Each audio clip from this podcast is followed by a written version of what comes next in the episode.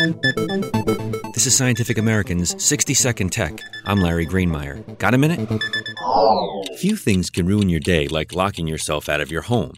Usually, your best option is calling someone with a spare key, but You were going to give her her spare keys, and she was going to give them to me. So all that's happening is that instead of giving them to her, you're giving them to me. It's just unfortunate that when she gave you yours, you didn't give her hers. Because then she would have given them to me because she has mine. then you might have to drop a few hundred bucks on a locksmith. But Apple users now have access to a service that lets you make or share a spare key based on a digital photo of the original. New York based KeyMe says you have to take photos of both sides of a key in order to store the file as part of its service.